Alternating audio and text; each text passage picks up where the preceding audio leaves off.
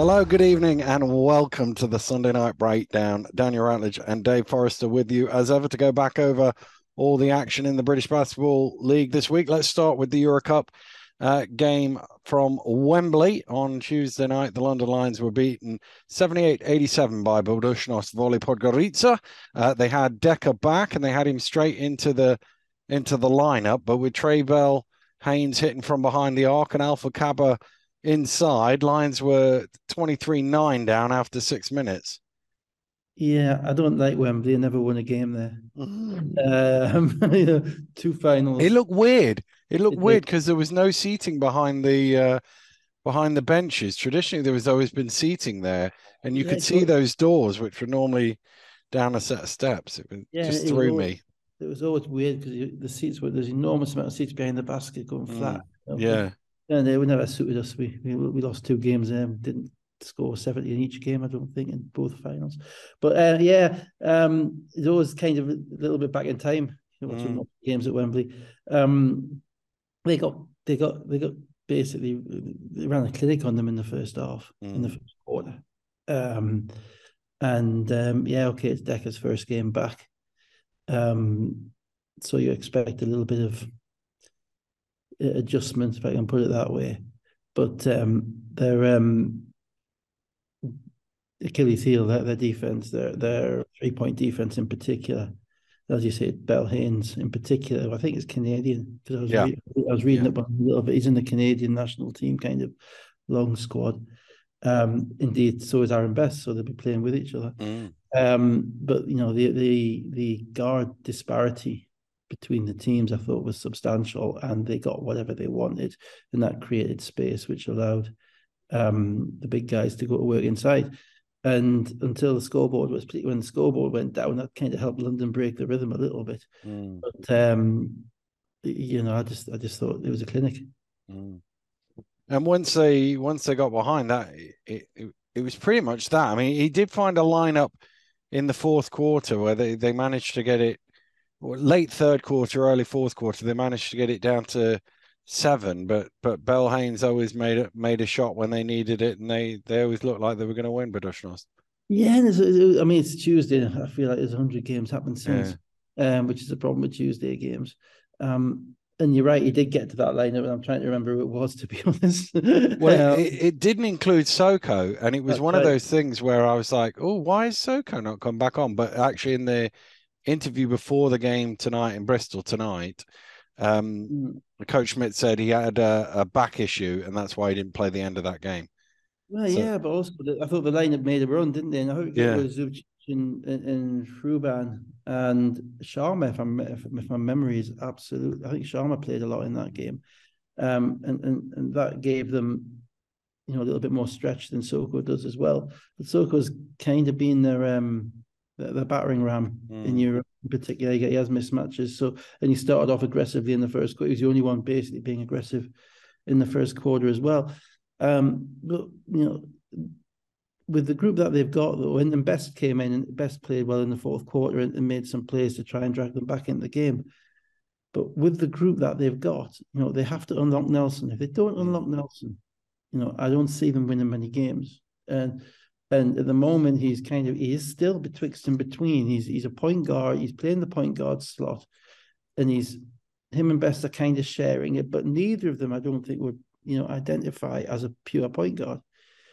And it still kind of blows my mind that they, they haven't got uh, uh, uh, they've got five import slots and they've got you know God knows how much money and the opportunity to sign extra one for Europe if they want and that they haven't gone and found themselves a you know a high level Euro Cup floor general. Mm. Um, because I I don't think you know Luke Nelson is looking looking at all the talent around him. he's by definition he's having to be having to try to be a facilitator, and yet he has been at his best even when we've seen with the GB team as a combo guard, as a mm. scorer who can handle. And um, I think that leads to, um, and even Aaron Best is kind of the same. He's an, he's an attack guard, you know and um, it, I just see it as a problem for them because you look at what every team they've played so far has had two of them. Mm. You, know, you know, guys who can make shots, facilitate, get in the lane, run the screen and roll. And London's screen and roll stuff is still um, outside of the pitch back to Zubcic for the three, outside the pick and pop for three, the screen and roll stuff is still doesn't doesn't run. You know, it doesn't. It doesn't. It's not smooth. It's not as smooth as as the other teams that they're playing against. So they're going to get they're going to get in games on the basis of their athleticism. They're going to get in games on the basis of their energy, and they're going to get in games on the basis that they do play hard and they do have a lot of size. But when it comes down to it, um, you have to make it's decisions. Decisions win games, mm. and they never got. They didn't start with anything in the first quarter, and then um, by the time they, they they kind of made the run, which the other team was always going to kind of ease up a little bit, miss some shots. Um, you know, the decisions weren't quite weren't quite that made well enough early enough um, to get them going. But I thought Sharma played well. I remember back now that Sharma played very, very well. And, and, and he basically sat instead, he played instead of Koufos in the fourth quarter. Mm. Um, and that gave them something. But yeah, they're just, yeah, they're just, I, I think they need to rebalance just a little bit, not a lot, but there needs to be rebalancing and, and they probably need um, a, high level guard. Uh, they have a two-week break now in uh, Eurocup for the international uh, window, uh, and then they come back with um, I think it's Hamburg away and then Śląsk at home. So two uh, two winnable games, but they'll need to they'll need to I think need to win both of them just to give them a bit of momentum in the right direction. Uh, mm. Best 15, Dekker 15, 5 and 6, Soko with 13 points, as I say, didn't play the last 16 minutes. Uh, and the way it was phrased, I can't remember the exact sentence. Uh, but the way it was phrased didn't didn't fill me with positivity that he'd be available for Great Britain next week. Um, so mm-hmm. Bell Haynes, yeah.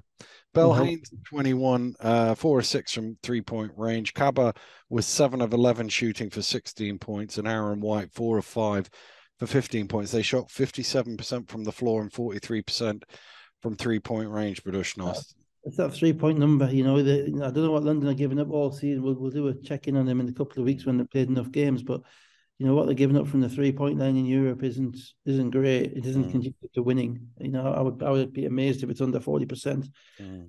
three that they're giving up, and um, that's it's tough to win that way.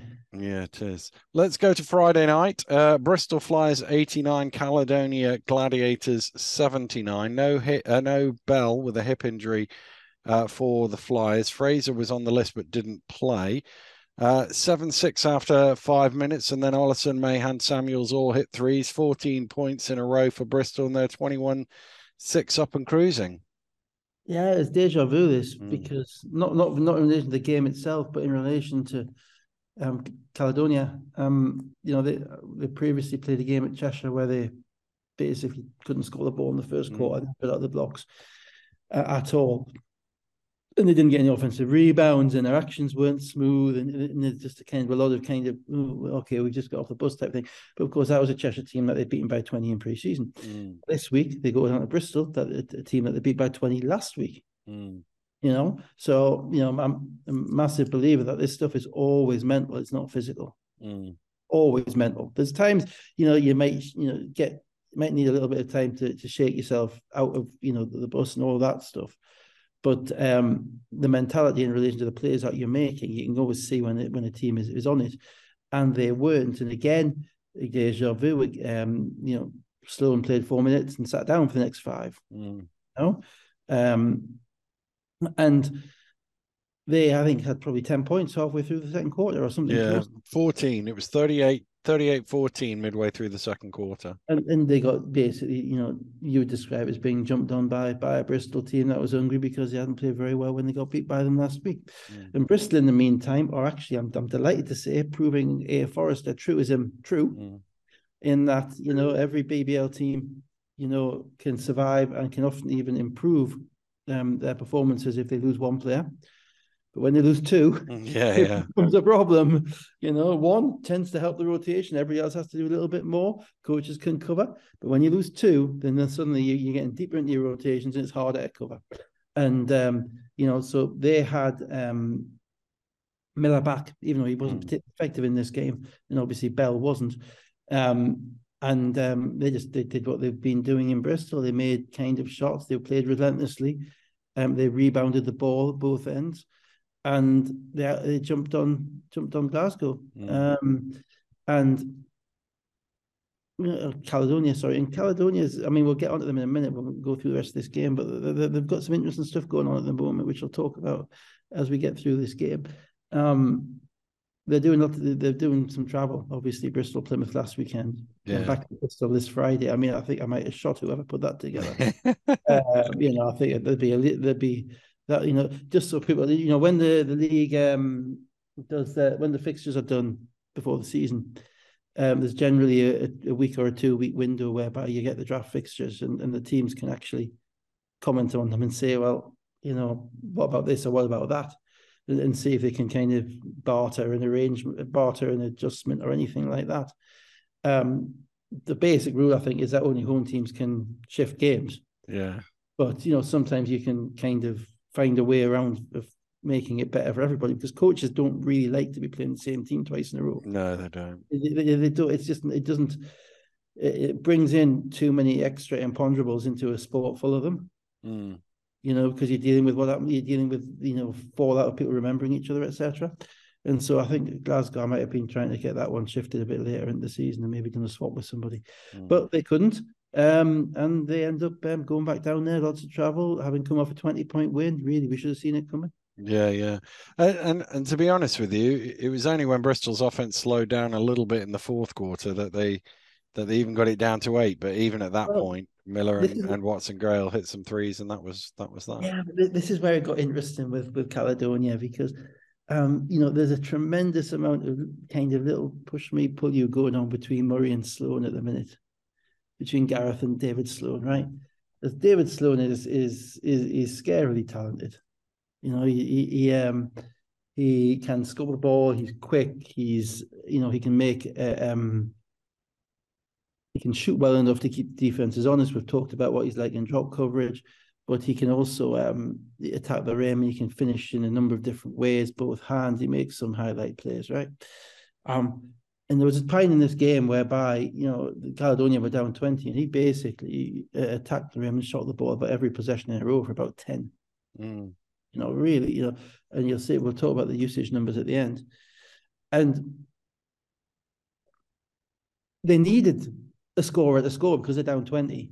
You know, and, and your teams need scoring and fancy. Well, he's a scorer. you know, we need scoring. Um, but there's an impact on that when that person is your point guard. So there's an impact which runs through the rest of the group as well. Yeah. At the end of this game, um, he had 24 shot attempts, 12 foul shots. So you can probably that's probably six or seven more mm. if you had one, six or seven more shot attempts. Yeah. Um, and two assists right? Now you've got a point guard who's shooting the ball basically 30 times. Yeah. You two assists. That is the antithesis of Gareth Murray's coaching. That's not yeah. what Gareth is. Yeah, yeah, yeah.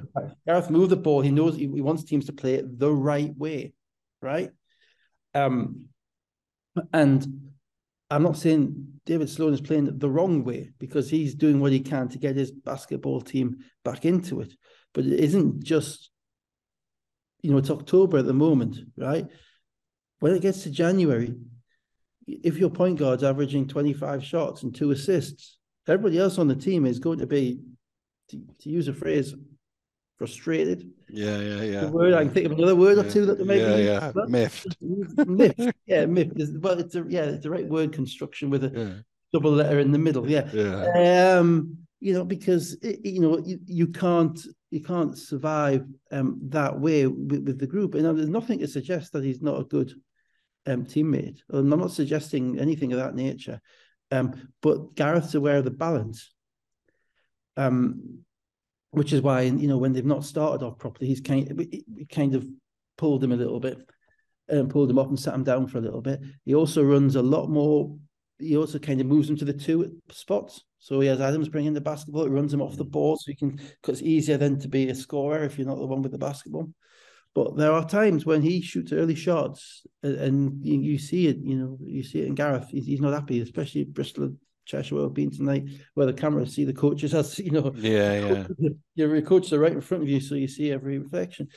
And um, I thought in this game he he dragged them back to a certain degree. Onwas was exceptional. Um, he was the second guy who dragged them back. Um, because Bristol aren't going to keep making threes, and for all their their um their shooting prowess at home, I don't think they've they certainly haven't scored 100 this season. I'm not even sure they've got up to 90 in a game this season. They might have maybe once or twice. So you know, if you're in the 80s, you've got a good chance of beating Bristol, even even there. But um, it's tough to be in the 80s when you've got 14 after 15 minutes. Yeah, yeah, yeah. Um, Onwas as well. Um, very impressed with him. Um, if there was one BBL player to to qualify for a character on Game of Thrones, I think it would be him. uh, just just the, the, ponytail, mm. the, the, the the shirt that's slightly too small, which means the muscles are popping. Mm. The um the look in his eye, he's always playing. He's always got that look in his eye. You know, he's just you know I can see him with the smoke, with the the, the you know the the the dry ice behind him yeah, coming out, yeah, with, yeah, yeah. coming out with a glen. And I haven't watched Game of Thrones. I'm just making this yeah, yeah. Um, you know, with with a sword in his hand, ready to, to chop somebody's head off. And I think I'd be running the other way. Yeah. Um, you know, he he really, I thought, he plays without the ball as well. Yeah, he does. Yeah, plays without does. the ball. That makes a difference, which you need in that team. Whereas, you know, Sloan's numbers going up, but Adams' numbers are going down a little bit. Yeah. Bailey's numbers going down a little bit. So they've got things to to kind of figure and ponder. Um, we'll talk a bit about the Cheshire game later. Um, Bristol, you know, uh, uh, I think it's it's an incredible transformation. Um, not this year, but but from where they were. I've talked about it before. It's mm. you know, it's like they've gone from you know last of the summer wine to Fast and the Furious. You know, you know they, they used to run every every every system run known to man. There's you know spread you run there, you run there, you do this, you do this. And now basically they got guys who are just attacking and they're attacking relentlessly and they've got they're skilled enough to do it and they're attacking in such a way that they're not um selfish about it. So they're still penetrating and kicking it out. It's not just a question of just penetrate and throw up any rubbish you can. Mm. They're getting good threes off their kick outs. And um, Watson Gale may be the pickup of the year mm. at this point because you know obviously he's a, he's a British kid. He's come out of a Division Two college, so um, he's um, you know he's not highly touted, albeit you know any anybody who averages ninety in a game at any NCAA levels pretty good. Um, but his mentality, you know, he's you know even, even the game today we'll talk about when he's guarding Nelson and people like that. Uh, he's not scared of anything. Mm um, and you know, and, and has a real understanding of what his game is. And to be fair, and, and this is where I give um, Andreas um, a lot of credit, he's not getting in their way. You know, no, these, no, he's not. No, these guys are just just going, and it's encourage. Yeah. It's a constant encouragement, and they play hard, and they come out, and the next bunch comes in, and they just keep going. And and it's not if you shoot if you shoot a bad shot, you're not getting um, you, you know, you're not getting dragged out of the game or anything like that you know, he, has got a real handle on that group, I think, which is, um, which is why they've had you know success early on. Um, so yeah, you know, credit to them for coming back. I mean, it was a bounce back game. They they really always should win that, particularly mm. with Miller back after what happened last week. But to, to come out and be 34-10 up after 14 minutes, I think was mm. uh, was an impressive statement. Mm. Uh, Mahan led the way with 19 points, five of eight from three point range. Ollison had 18, King 16, 10, and 5. I've no idea how they won the game with only nine offensive rebounds. Rowe keeps telling me all these offensive rebounds. Oh, wait, no, they shot 56% from the floor and 15 of 29 from three. So making the first shot is more important than these offensive rebounds. 15 of 29 from three will yeah, get it. Yeah, yeah, yeah, makes four. So if you've got a 33 point differential, in um, three point shooting, then that's you know that's a variance in in, in yeah yeah. It was four of 20 four of 24 for comparison uh, uh, uh caledonian they were 36 percent from uh, from the floor in total. Oh, we'll go, go on. i was just going to say sloan had 37 you mentioned he was 12 of 24 and almost 15 and 8 37 and two assists and as i say there's a you know there's a point guard shooting the ball 30 times you know that's something which can can can cause issues down the line, even if he's making every play under the sun. Um, something else I was going to say. Um, we need to have a check on Mahan and his home away shooting splits over the season. Um, because he seems to like the friendly confines mm. of the SGS Wise arena, albeit I use the word arena mm-hmm. wisely. um, yeah, but you know, it's. Um... It did strike me watching today. I was wondering whether the likes of Dekker or Koufos have ever quite played in a gym like that before. Probably not since high school. No. Um, Dekker certainly not since high school. Yeah. Um, because even if you look at it, they've been at Ponds Forge, but Ponds Forge is, you know, it's it's, it's one sided, but it's yeah. it's go up a little bit, you know, it's a little bit more.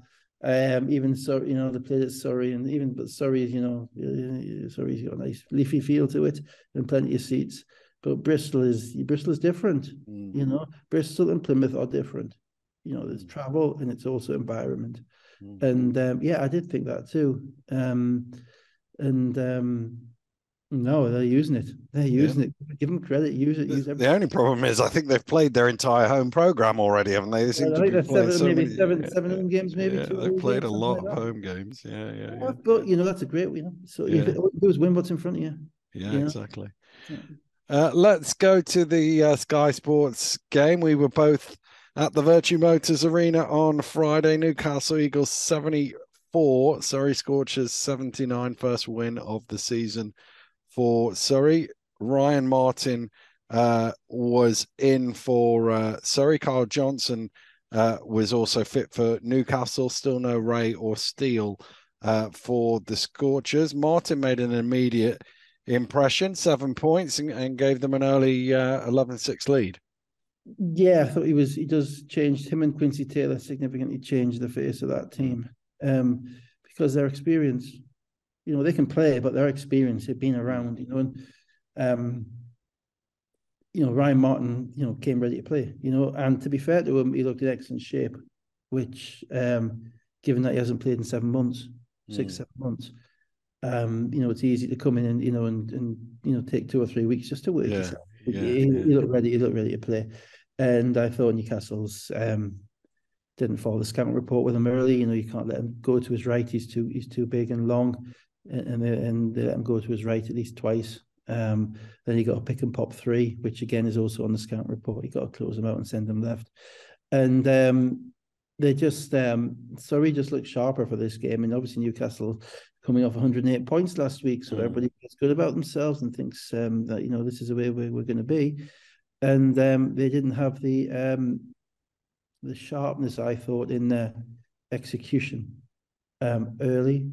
I thought um, Hamlet struggled all night, even though he ended up with 20. Um, he, his floater wasn't going. He just looked a little bit, well, we'll talk about it later, but he looked a little bit um, not discontented, but discombobulated probably.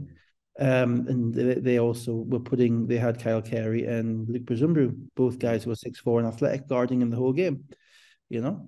Um, so then it said, well, who else is going to step up for Newcastle? Because, you know, he's the, the guy who's scoring the ball more. And um, to be honest, early, really nobody.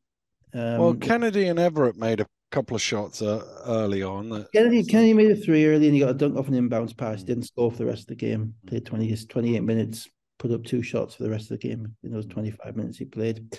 Everett, I thought, looked really quite impressive. Um, but didn't touch the ball enough. And I think them, I think going down, I think, you know, when these have got a few more games in, I think they'll be throwing the ball into him a lot more than they were in than, than they did in what they were running. Um, and sorry, um, sorry, I thought ran their stuff a little bit better than Newcastle did, but they didn't really make many shots. Mm. You know, and that's why the game remained relatively close. Um, then, and the other thing about sorry, I must say, having seen them out in person, they are they may be the skinniest BBL team. you know, um, and not all of them because Quincy's Quincy's obviously got a bit, it's got some shoulders on him. But if you throw, um, and so is Luke Brezumbru, if you throw Paddy at one, um, Kyle Carey, Charleston Dobbs, and there's somebody else um, who's playing proper minutes for them. Um, Shaquem Johnson. Yeah, you, you, throw those four, you, you, put those four on top of each other, mm-hmm. lay them down flat on top of each other. I don't think they get to my knee. You know, they really are. I mean, they are, I mean, skinny is a word for athletic. So, so they're athletes. Yeah, yeah. A basketball player like that, you're an athlete. Okay. Yeah, they've got a little bit more bulk in, you know, with uh, with yeah, Jack Donby and um, and Quincy, etc. But um, yeah, and um, they, they, they, they thought they were locked in. I thought they were playing good defense. Both teams, I thought, had good defensive scouting plans, which kind of made for a, probably a less enthralling TV game, a less explosive TV game than you want. Closer though, closer. It's better, yeah, better I mean, that than 106.80. Yeah, I thought um, basically, you know, Surrey had a plan on with Hamlet and Newcastle basically showed up Bazumbru's lack of his jump shot, you know, and, and those two things kind of balanced out. Hmm. Um, with with kind of that that made it harder for everybody.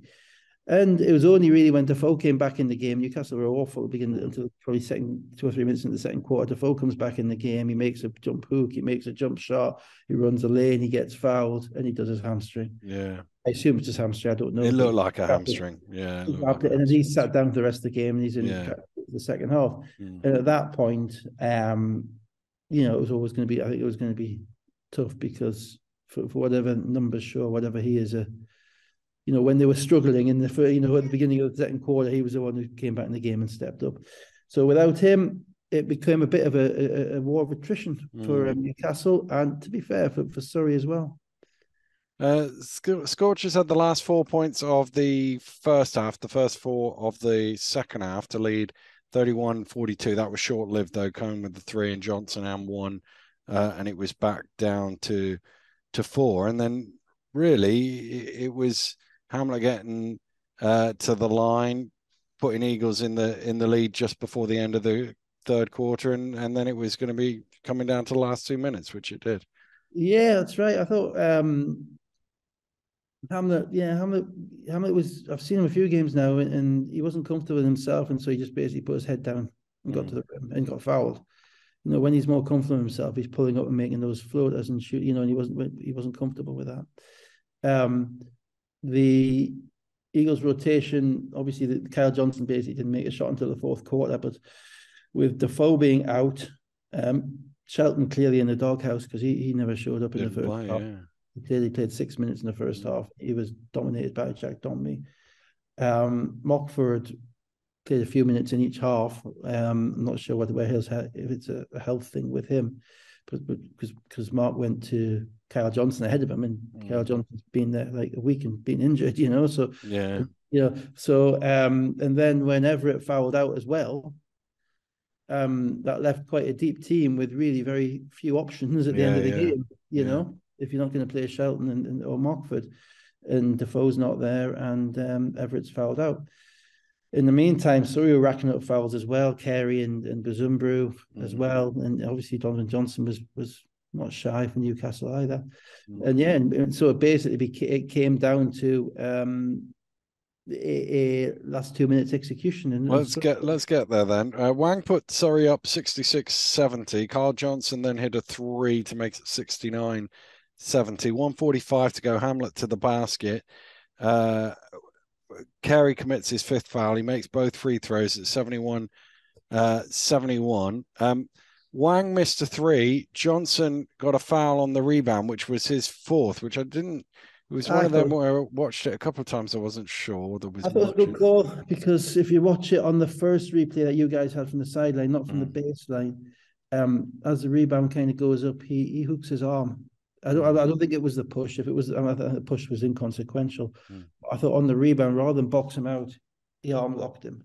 And um, that's what I thought the ref called. I'd have called that if I saw that. You know, it was an indisciplined play from my mm. perspective.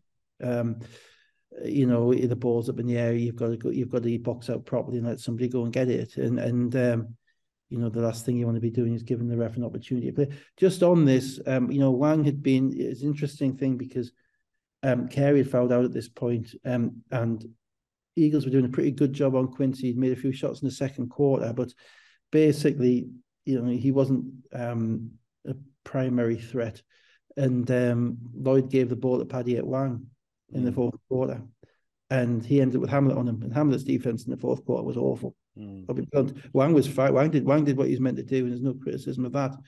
Um, but Hamlet wasn't in a stance. He wasn't, you know, he wasn't locked into to stopping the guy. Didn't know precisely how he was planning on stopping the guy. And the reason I say that is because Wang hadn't made a jump shot all night. Mm. He hadn't made any shot an air ball, maybe maybe more than one. Mm. And um, uh, yeah, if you look at the last four minutes of this game, and I only watched the last five minutes back because I wasn't really interested in watching the whole rest of it. um, if you um, watch the last four minutes, you know Wang goes one gets to the rim, rim, three times on yeah. on Hamlet, and the, the, there's just no uh, connectivity. Even even Martin, when Martin's got um, maybe Kyle Johnson in the post, you know, Javion Hamlet's the help guy. He stood watching him. He's not in the stance. He doesn't go across and help. I thought he was, you know, I thought his offensive woes were impacting his his mental um, discipline defensively, and ultimately that's kind of where the game was won and lost. Mm. So hmm. yeah, um, it gets to a it gets to that situation where whoever who executes better in the game wins. Johnson makes a dumb foul. Two foul shots, did they make them? Martin made one of two, so it's 71 72 with 122 to go, and then they go the other way.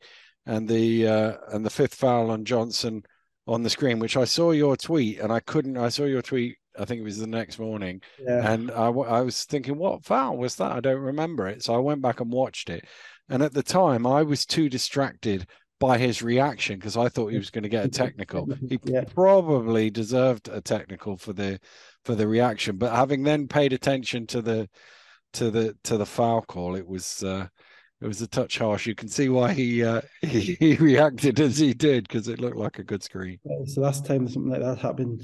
Um, it was in Liverpool Echo Arena in 2010. Um, me and Fab chased the refs off the court at the end. Not proud of that. Um, but it was a halfway line screen call um, against Mersey Tigers, Tony G's Mersey Tigers, where Fab set a perfect screen for Trey Moore and ref called the his fifth foul. And you know, if Fab had been in the building on that game, he'd probably I don't think he'd have worried about him getting a technical. He's probably worried about your equipment being thrown against the wall. um, no, I mean it's a tough one because um, I'm not interested in burying people mm. and burying refs. You know, it's not what this is all about. Um, and always try and present both sides of it. And in many ways, probably been a little bit more generous than, than some people think I should have been in relation to the the proliferation of illegal screen calls this mm. season and how, yeah. how that impacts things. And so it's a bit of an absolute nightmare for me having kind of the very worst one being a, a game a significant deciding factor call mm. in a game which my team is playing in, you know, on TV. Yeah, yeah, yeah. You so you got you, you know, watch so, it back and back and back. Yeah. So and, and everybody else is watching it as well. So that kind of you know leaves me in a damned if you do, damned if you don't. But I'm pretty straightforward. I'd have tweeted that if it had been any team. Mm, mm. Um, genuinely, um, it was a picture perfect screen. Um, he absolutely, you know, and just on the impact that the the game has on that. And I don't know, I don't know what the ref saw. You maybe didn't see it happening, and you just saw the bodies on the floor, and kind of they're kind of almost programmed into calling offensive fouls now. Mm.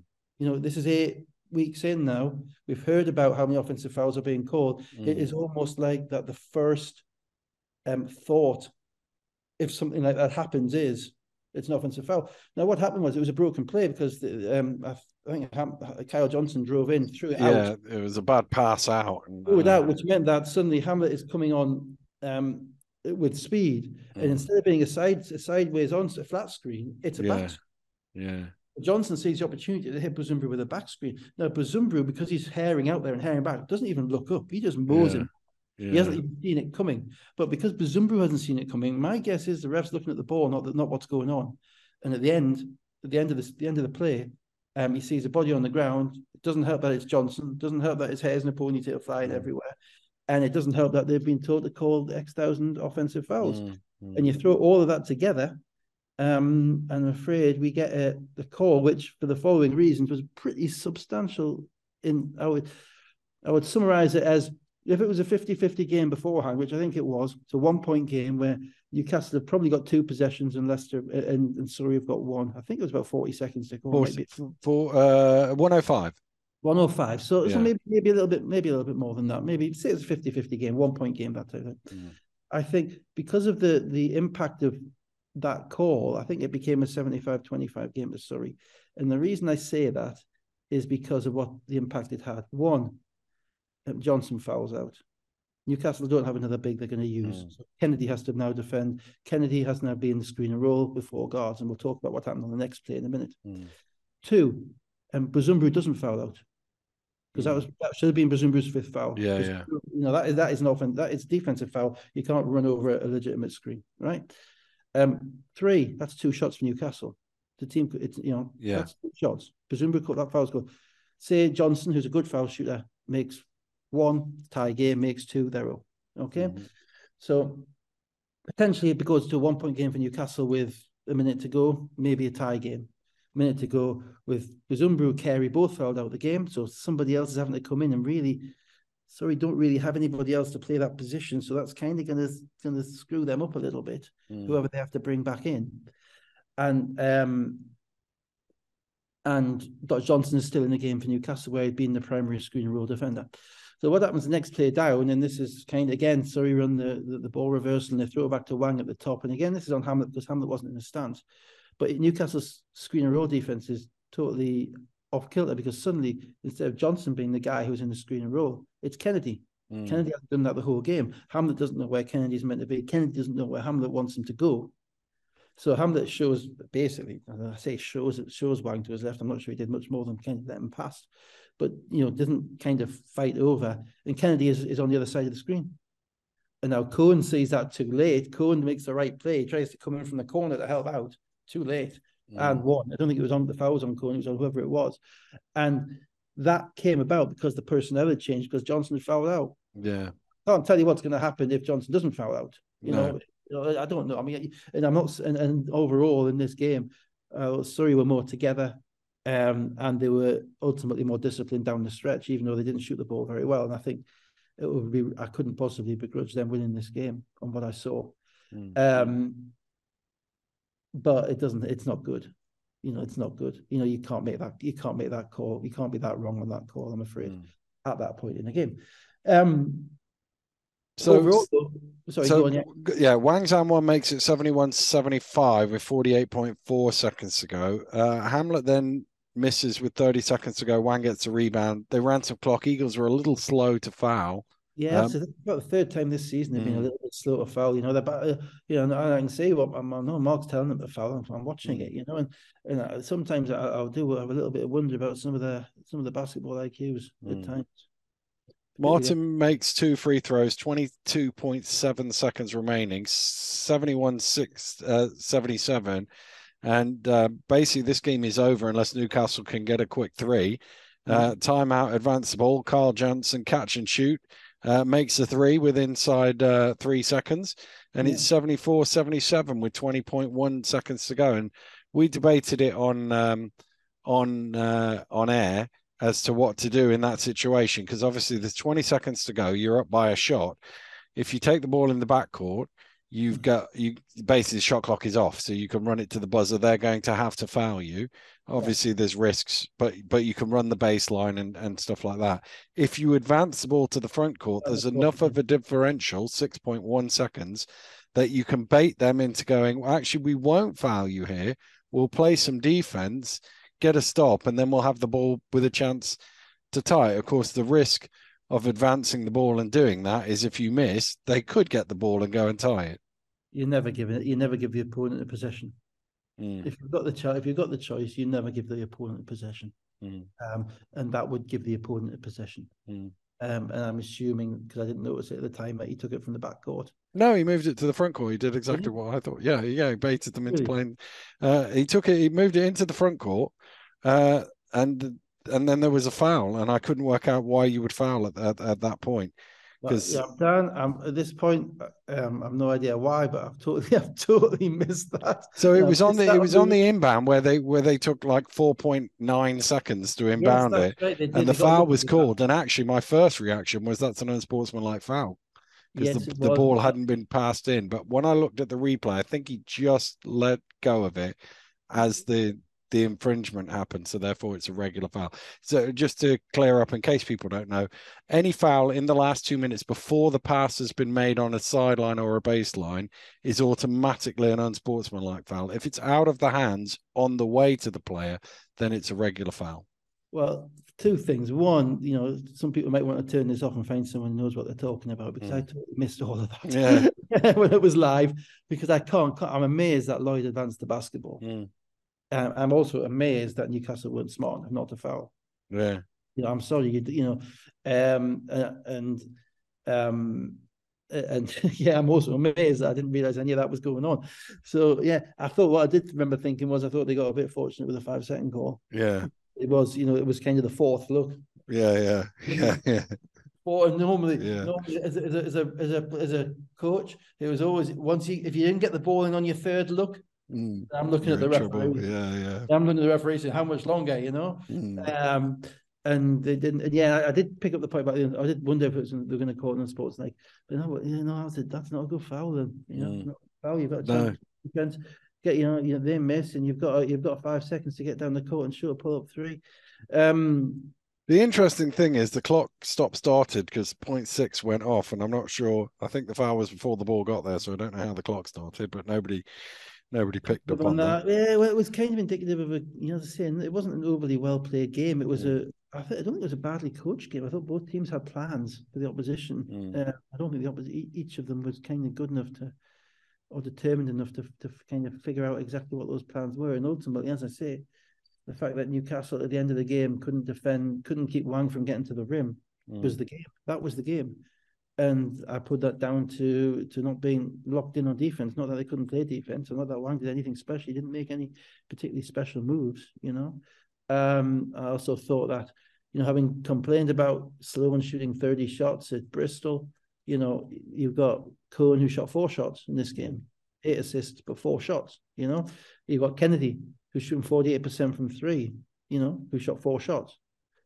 So it, those two guys shot eight shots in 60 minutes, you know, and they, that's not going to get it done in a BBL. They're going to have to find look for their own shots more often, um, because that's how a team scores 71 instead of 74 instead of 90. Mm. Um, against that, Kyle Johnson comes in, who knows his game, and obviously we've not seen Kyle in the league before, but he's a, a GB player. He's well thought of. Kyle knows his game. He's a scorer. He puts up 11 shots in 20 minutes because that's mm. what he's there for. And um, those kind of things still have to be ironed out with Newcastle. They're still they're still not there yet in relation to uh, knowing each other and and understanding each other. Um, and understand particularly as as I say, you know, two of the starting five, Cohen and Kennedy, are probably more used to being facilitators. Mm. And someone's got to score, you know. So um, uh, not, you know, they had 14 assists between them, so it wasn't like they weren't being impactful in the game. But if you just leave it to, if it's just, you know, Hamlet, Hamlet, throw a bit to Everett a little bit, and then something else. If those guys aren't knocking shots down, Mofford's not knocking shots down. They need someone like Kyle Johnson to come in and, and shoot the ball a lot, which he did. Great win for Surrey, though. I'm happy for them. You know, they've not played that bad basketball this year. No. They haven't played, you know, they, they've not been at that point whereby you think this team is woeful or hopeless. Mm. Um, but you know, you add Quincy Taylor and Ryan Martin and get, have a mm. couple of weeks to put sort them out, then suddenly you become a you know you, you become a different animal. Mm. And I think that's um that's where they got to. Then Ray and Steele to come back as well. We don't know about. Yeah, Ray. I mean, yeah, I mean, there's a danger that there's a danger to say. Then there's a danger that you have too many. Mm. Um, Ray, uh, they were both helping their own ways. Mm. Um, Ray in particular has been the extra scorer who has to be guarded but he's kind of flattered to deceive this year since he's been here. Um, you know, I saw him in pre-season. He looked like he was going to go 25 a game in this league, and no one could stop him. Mm. Yet, you know, he hasn't really found a groove. And Taylor is probably more of a scoring point guard, so I'm not sure Taylor's really going to help him find that groove. Um, you know, so it may well be that they've got the perfect um, setup with um, Taylor, and then Wang is a secondary guard.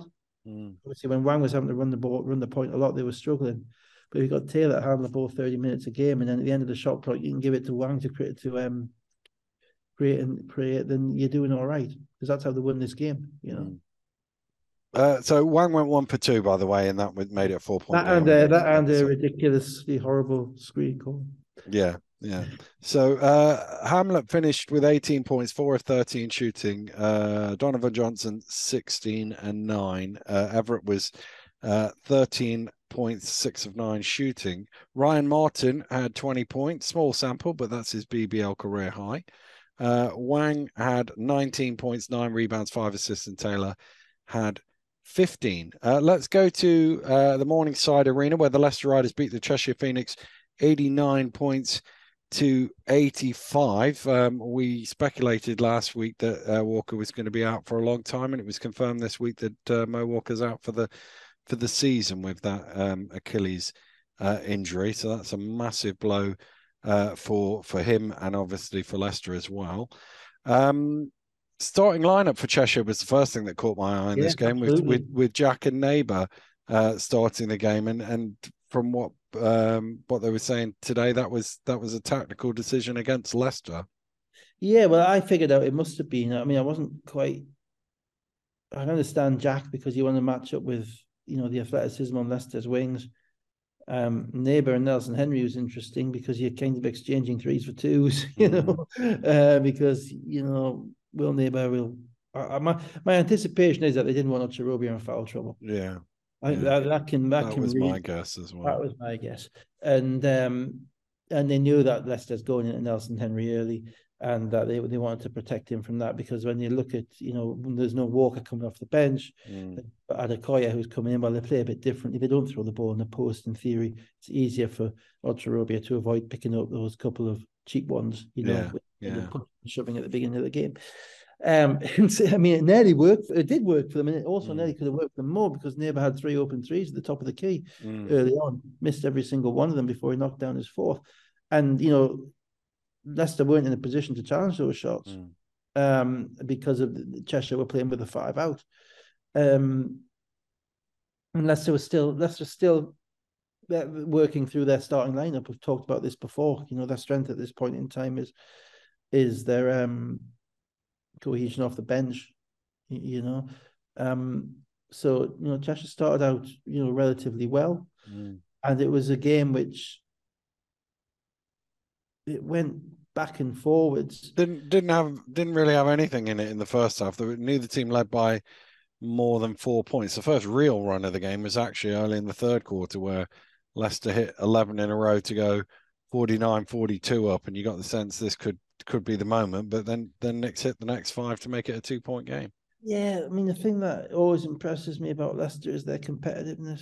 You know, they're a really competitive team, and, and when they are challenged, um, they always have. The, You see the little effort plays. You see Connor flying in and getting an offensive rebound, or um, you, you see you know Pat Whelan stepping up and, and, and knocking down a shot or challenging a challenging a shot at the other end in the fast break, and um, I thought they stepped up their competitiveness a little bit in the second half of this game. I thought the first half was probably a game that we're going to see quite a lot this season in a, in a, in a, in a league of 36 teams, mm. where teams are in, in a groove, they're getting their shots, they're, they're playing back and forwards, but you didn't see any particular um, edge to it. I didn't see any edge to it. I watched it kind of with the five second button, obviously, so there might have been mm. in between. Um, but I didn't see anything. And I thought um, the third quarter was um, it was Leicester's bench. Though Kimball came in and made a massive difference. Um, and, well, and, well, he had he had defense picked up a little bit as well. Yeah, with yeah. with Adekoya. Mackenzie had uh, had five in a 7-0 run, which put Leicester up twelve. Uh, on that, he had five points in a second. In a second. One second. I missed that bit. You missed that bit. In a second. Five, in a second. Five seconds. He had five points in one second because um, he scored. Um, he missed the foul shot. He got knocked out of bounds on the baseline. Uh, yeah, yeah, yeah, yeah, yeah, yeah. They put the ball in on the yeah. on the curl, and he drained a three off the corner. Yeah, yeah, yeah. So five points in one second. Yeah, didn't maybe somebody, maybe a second and a half. Yeah, didn't somebody else from Leicester do that a couple of weeks ago? Was it we- Whelan did it at Surrey? Yeah, didn't he? Yeah, yeah, yeah. yeah. Bang, bang. Yeah. Um, so yeah, um, uh, uh, but his, you know, his his spikiness is is is a feature of that of that team. He doesn't have to play much, but he he's a, a constant, you know. He's constantly locked in. I'm not sure if he's always locked into the right things, but he's constantly locked in, you know. And Rob's teams have always had a guy like that. Mm. They've always had somebody, be it, be it you know, Eric Robinson, rest in peace, or um, even going, you know, Connor throughout um, Aaron Hardy, you go all the way back. They've always had somebody who is just just there, who's just a nuisance, just an irritant, you know, even if they're backup guys. And um, and him and Adekoya, Adekoya is totally different, but Adekoya is also that nuisance. Mm. As he, he, he, you know, he teams still see him as a weak link, and he's not. Mm. Um, Cheshire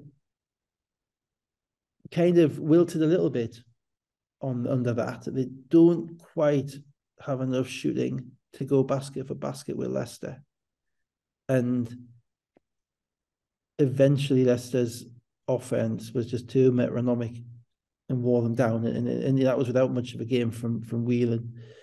Um, so yeah, you always felt that Leicester were more spiritable in Cheshire, and and and, and Cheshire got. I was waiting. I was watching it back, knowing the score when I watched this game back, and I was waiting to see if it got close, and it only did right at the very end. Right at the end. So Leicester were 12 up with six and a half minutes to go, six, 77 65. And then Teague, uh, Evans, and Neighbour hit threes, and they were just chipping away, chipping away, but it never quite looked like there was enough enough clock. And when they did get to three points in the last minute, Leicester made the free throws they needed to make. Yeah, they made a couple of threes um, to pull it back um, to to a three point game. Leicester called a timeout, and then there was a a foul call on a drive, and I watched it back, and it was a foul. You know, I can't remember who it was. It was a, a hand. I think maybe not Cherobi or somebody. It was there was a hand up from the, the, the guy who's defending the screen, who interfered with Jackson. Jackson. Jackson's shot, and um Leicester's defense basically handled the rest. Cheshire couldn't mm. get a, couldn't get a good look. Um, yeah, they're, they're they're kind of an interesting team, Cheshire, because they're, they're all quite now well defined in their roles. Mm. Um, I'm not quite sure how high their ceiling is on what they've got at the moment. Um, they're going to need um, Daniels and Jack to give them probably a little bit more than they have already to raise their ceiling. Um, because you know what you're going to get, I think, from from Teague or Cherubia, Neighbour, if they all stay healthy. Um, and obviously Austin is going to be aggressive and is going to help carry them. So those two players are the ones that um, Ben's going to have to find a little bit more from. Um, and maybe he has to stagger the minutes. He maybe has to play with Jack is a three and Jamel is a four, something like that. Um, because I'm not sure they're going to win scoring races, so they're going to have to win with their defense. And then, you know, are they are they good enough to stay off trouble because they're not that deep? They're only really going eight deep. Mm, Um, so we'll. I mean, they're, they're they're a perfectly competent BBL team. I'm just thinking for their next step where they, you know, where they're going to go. Um, and it's the two, it's the two American wings. You know, mm. Daniels and Jack, who are the two um, who can I think take them to the next level. Uh, Whelan had 16 and 8, Jackson 15, Nelson Henry 14 and 7 rebounds. Mackenzie was 5 of 5 shooting for 12 points. Leicester just 5 of 21 from three point range. Well, Leicester made a big effort in this game to get the ball to Nelson Henry as well. Uh, but, you know, probably more so than they had in the previous two games. I'm quite sure that was a point of emphasis that they wanted to get him more touches. Uh, Evans with 15, Teague 14 off the bench, Austin 14.7 rebounds, six assists. They were 11 of 25 from three point range in contrast. Of that's the problem, you know, they've scored, they've made, they've scored, they're plus 18 on mm. on threes, and they've not been in the game in reality. I mean, they had a, had a you know 10% chance at the end when you, you make a couple of threes and you're down by three, but mm. you know, and you're plus 18. So, you know, how are you gonna how are you gonna that's the type of shooting variance you need to win a game. Yeah, yeah. That's it. And you, you still haven't come close. So, so there's a big margin of error there for Leicester, which has to mm-hmm. encourage them. Uh, let's come to today's games. Uh, Plymouth City Patriots 79, Leicester Riders 101, a 600th BBL game for Rob Paternostro, only the third coach to get there. That's coaching. Uh, hey? That's coaching. Coaching, coaching yeah, yeah, just coaching, yeah. yeah. Um, the uh, PJ was obviously uh, obviously the first one and, and Fab the second. Yeah. Um, and they are the top three for games coached. Uh, no Simons, he's got that uh, trapped nerve in his back mm. um, for for Plymouth. Uh, Williams, Antonio Williams, back in the starters alongside Dusha uh, with with Simons out. Um, and and Mystic Dave, when Leicester lost to Caledonia, said Leicester will win their next four games without even knowing who the next four games right were, and this was the fourth of the next four games. Well done, you. Indeed, thanking you. And you know, I, mean, I didn't make a penny off it. So. uh, Plymouth with the first seven uh, points of the game, and, and it was right on the brink where you think, oh, Rob's gonna Rob's gonna call a timeout and lay into them here, and then Whelan got seven points, and and it's back to a two point game. I felt like I'd watched this game 33 mm. times before. Yeah. Um, 39 times before. 39 now, is yeah. it? Is it well, this is the 40th. This was 40 um, consecutive wins for Leicester over Plymouth. That's just nonsense. I mean, it's just ridiculous. Um, um, and the reason I did was because quite certainly in the recent years, a lot of those games have started off with Plymouth flying, mm. with Plymouth coming out the blocks early, Plymouth making shots, Plymouth doing this. Um, and I watched this game at half time because I just basically I knew what was happening. I'd mm. seen it happen. Ultimately, um, Plymouth's defense is not good. Mm. That's the reality of it. They have offensive capabilities. Uh, VC is playing best offensive basketball he ever has. The scouting report, he's you know he's one of those few players who the scout report on him was actually changed. Mm. You know because it was always you know whatever you do, don't help off. Whatever you do, make him a finisher. He doesn't. He's going to hold. He's going to bait you. He's going to wait, wait, wait. He's going to throw it out to a shooter. And now he's he's developed this scoring mindset, and, he, and now you've got to guard him. Mm. You know, and makes him twice as, as dangerous. Um, so offensively, you know, they're they're playing they're fine, but defensively they're all over the place. Mm. You know, and um, you know, it was early in the first quarter. I think the, the, the two of them, two guys went under a screen with Mark Loving at the ball at the top of the key which to Mark Loving is just like you know he's, he's just like he's playing in a Saturday morning in the park. You know, mm. no one's guarding me. Bang, jump shot makes mm. it, and even if he misses that one, he's going to make the next one because he's getting his eye in. You know, and I just thought the the lack of um, you know, they they play with a lot of energy and a lot of and you describe it as intensity, but it's it's a little bit misplaced at times in relation to their defense. They they fly around a little bit, but you don't feel that there's anything underpinning it. And I think that's the exact that's the reason Leicester win down there because Leicester are so um, offensively um, metronomic and consistent that Leicester just find the holes. Mm. And Plymouth don't, unfortunately, at this point, they don't have a defensive discipline to kind of um, to kind of hang with them. Mm. You know, and so there's a team that gave up 108 last week in, in Newcastle, and they're 101 at home today. You know, um, there's kind of a lot of show, a lot of um, they, they they are probably the most um intense team in the league in relation to the um the way they carry themselves and the, the into the game and all that and the environment down there obviously is great with the, the lights off at the crowd with the lights being off and uh, and all the lighting etc and the noise. Um but you have to have something to underpin it. Mm. and there it isn't there at this point in time and Leicester picked them apart I thought. Um and eventually, you know, Plymouth aren't going to make all the shots because man for man, Plymouth do not have as good a shooters as Leicester. No one has as good a shooters as Leicester. Leicester went the whole season last year shooting 43% from the three point line. Mm.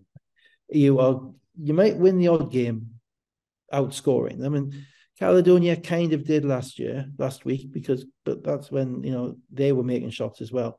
But Caledonia's shooters are just a little bit better than more proven than Plymouth's. You know, and whenever that drought is going to happen, and it was going to happen, Leicester get out in transition. Leicester get the shots that they want. 15 point game at half time. And as I say, I turned off. Well, they, they, they, they, um, Dusha kept them in it for a bit. I think, I think the, the key bit of this was 15 10 after five minutes and yeah. uh, uh, 28 41 after 15 minutes. Uh, and they just kept losing Whelan, and it was just like madness. Um, yeah. Whelan at halftime was seven of seven shooting, four of four from three point range for 18 points. Leicester were nine of 16 from three point range at halftime. And uh, Paul asked on the commentary uh, what Leicester's record was um, at uh, up 10 at halftime. Just before halftime, he said, You've got to get it back into single figures because I wonder what their record is leading by 10 or more at half time. Uh, and going back to 2009, the answer is 175 and four. Yeah. Um, so, so my notes stopped at half time after I got that stat as well, because I yeah. thought this is the end of this. Uh, Mackenzie did hobble out of the game in the third quarter yeah. um, with a, a, little bit of an ankle thing. Um, but but there wasn't really much in the second half, just scrappy. Dusha, just hey? don't tell me Patrick. Don't tell me Patrick Whelan's going to be injured for the GB window. No, no, no, no, no. he he didn't really play very much to be fair. In the uh, in, he took one second half shot. He played 19 minutes in total. Um, Dusha had 24 and eight. Williams 22. Bell 13 points and four blocks. Whelan, uh, despite only playing 19 minutes, uh, led Leicester with 18. Jackson also had 18 and eight rebounds. Nelson Henry 17 points and six rebounds. Leicester talked about their field goal percentage in the previous game 52% in this one 14 of 38 uh, from three point range so cooled off a little bit in the second yeah but they got 38 looks yeah right? and they don't shoot many bad shots no. i didn't watch the second half but i don't yeah. imagine that they were coming over half court and jacking it because no. it's not the way they operate um, and you know to, in a 40 minute game 38 40 minute point. game they got 38 looks and, and you know that's not acceptable Mm-hmm. You know, not not against Leicester. Leicester historically last. I mean, last year obviously I don't know where they are this year. Probably not quite as high, but last year they were historically good three point shooting team. They were upwards of 42, 43 percent, which is nuts. You know, it's just absolutely nuts. And the first thing about about the scouting report for Leicester is that um, you don't let Darien Nelson Henry go off for six six in the first quarter, and you guard him inside. And the second thing is you close all the shooters out. Mm and you close them out left. So Patrick Whelan, you close them out left. Um, and Rob's going to get angry here because I'm giving the scout report again. Mm-hmm. But um, Patrick Whelan, you close them out left. Zach Jackson, you close them out left. Um, Mark Loving, you just close them out, make them dribble, make them put the ball on the floor and get the help there. And I didn't see any of that from you know from from Plymouth when I in the first half. When they did close them out, they closed Patrick Whelan out to his right, so he's one dribble, he's got a layup. Um, you know, so you have to be the biggest. I'm, I'm more and more certain that in this you know lengthy season, the biggest determiner between the, the, the teams that are going to end up at the top and the bottom, and who are going to win the games at the top that they should win and, and, and not win, not lose the games that they shouldn't lose, will be discipline. Mm. You know, it's you know it's going to be. You're saying these players so many times. It's going. It's not going to be about what you can do with the basketball. It's going to be about what's in here, and how you guard people, and how disciplined you are in relation to that. And that's why I fear a little bit for Plymouth because I'm that's the one area of their game that at this point in time I, I just don't see. I'm not sure it's going to get much better. You know, they lost Joe Hart, who was probably their most disciplined player, mm-hmm. um, early, you know, preseason, and um, they can all play, no question, and they're gonna, It's going to be a fun game to watch when they do play because they're going to be flying up and down, and they're going to be in your face. They're going to be doing all all, all that stuff, but they're going to have to find a way of getting some attention to detail. Mm because you know they, they, they haven't they didn't show me that last week and they didn't show me that again today. Well, let's go to Bristol, where the Bristol Flyers handed the London Lions their second defeat of uh, the domestic season, uh, winning 75 71. Uh, no Soko with that with that back problem we talked about earlier. No Van Oostrum either. I think he was just in the in the rotation of players that they've been doing thus far, and and no, but so because they only had eleven lined up, they only had eleven suited. All oh, on the scoreboard. I don't know. I don't know. no one no Soloade either um, that I could see, and they had Kaboza and um, Comagum um, um, suited, but they only had 11 on the scoreboard on the scorecard, and that was interesting because I was thinking to myself, "Wow, has ever a team with that much money gone to play the player short?" Mm. Um, you know, that's which is kind of weird.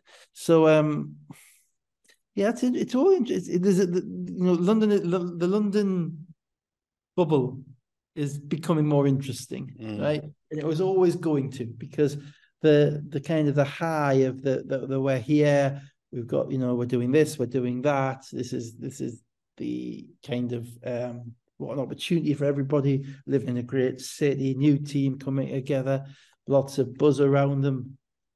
It's november now. Mm. you know it's not september anymore it's november now.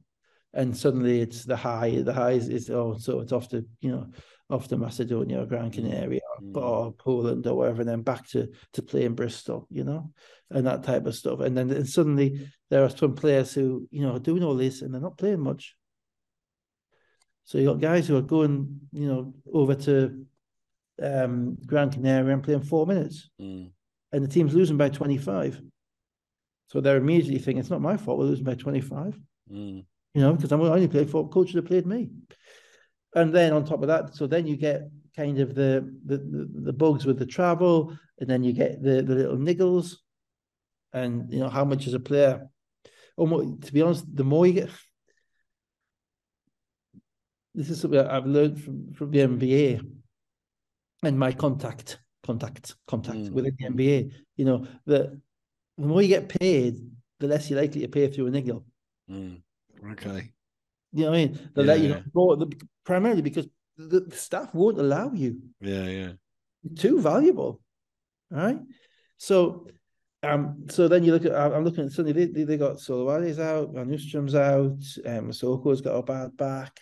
Um obviously they've had they've given Dekker three weeks to get over his his sprained ankle. Um, and I'm thinking, you know, how much now? Who, who is their core? And how much now are all those guys bought in to winning 34 games in the BBL or 32 mm. games in the BBL, right? Um, or how much are they thinking? Well, hang on, I, I was perfectly healthy, and he played me four minutes in Gran Canaria. I'm hurting a bit now. Why would I put myself out there now um, to play and not play at my best because I'm hurt and not play through that. Mm. Now that's all speculation.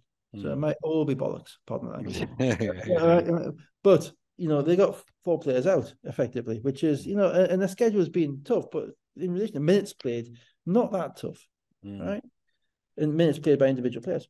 Then you add in the fact that they've got some they're, they're now losing, they're on a losing streak now. Forget about um forget about you know Europe BBL differences. Players don't necessarily say it like that. We do, they don't. Mm.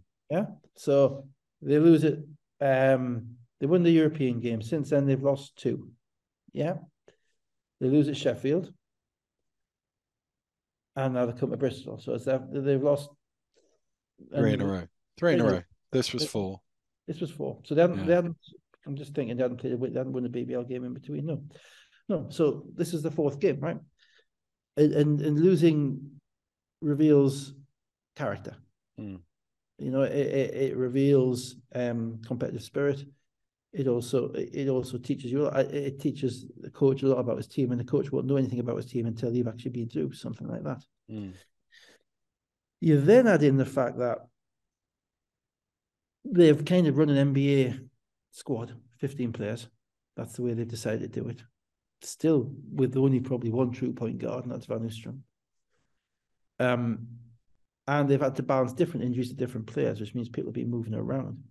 And one of the things that we talked about last week was um, the difficult with Sheffield was when they put Zubcic in the starting lineup. And I thought that just created their bench. Yeah, yeah. And I was amazed today.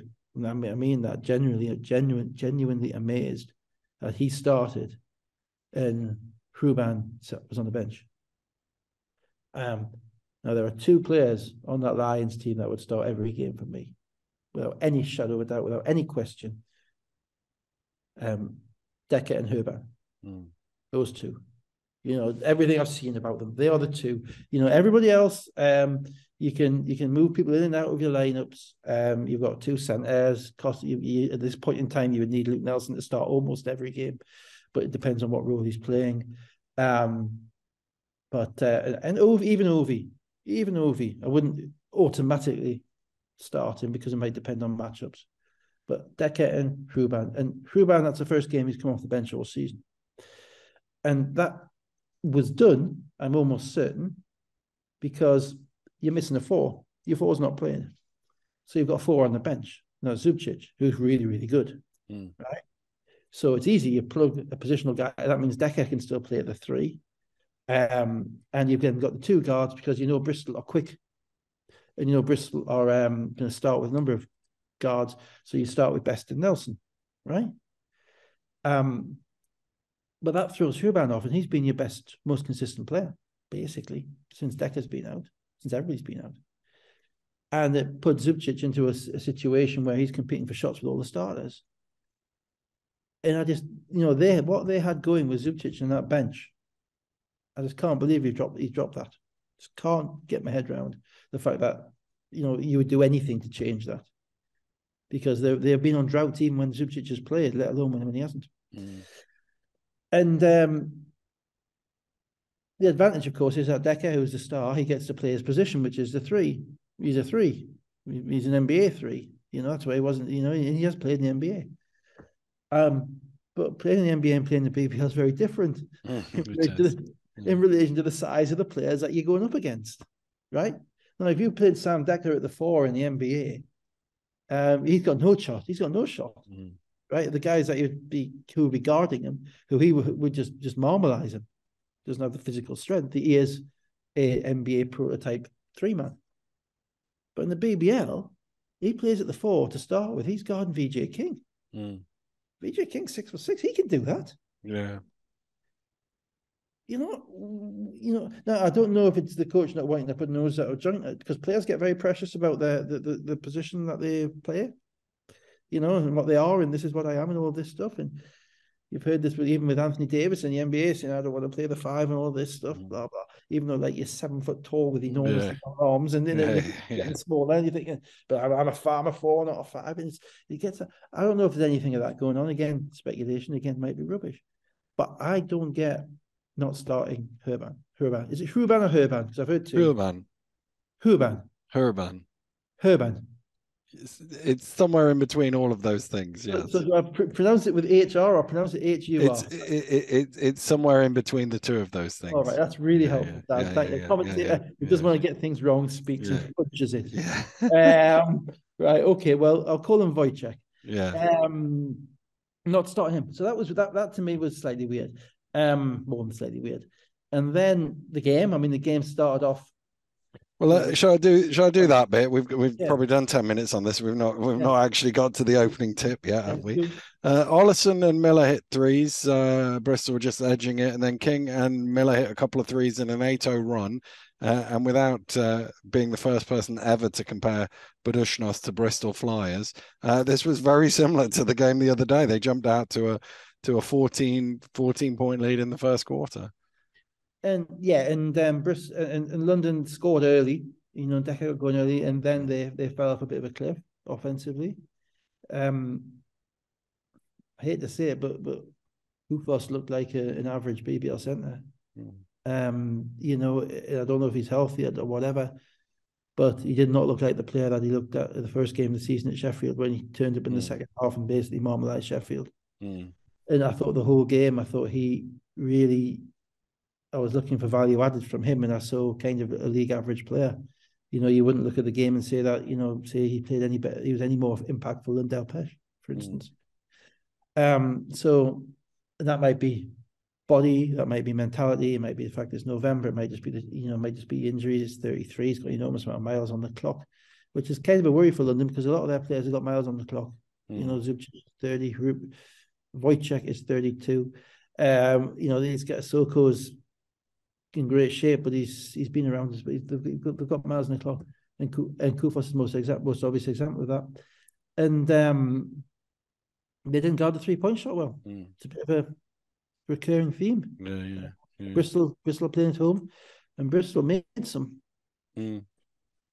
You know? um, so let's spin it forward. Uh, Nelson and Zubcic chipped away a little bit. It was still seven points at halftime. Flyers then started the third quarter with 10 of the opening 12 points, um, which forced forced an early timeout. Dekker then drags London back in uh, with a 9 0 run, 52 uh, 46. But then Watson Gale, we talked about him earlier, a couple mm. of threes uh, with five to go. They're, they're up 63 52.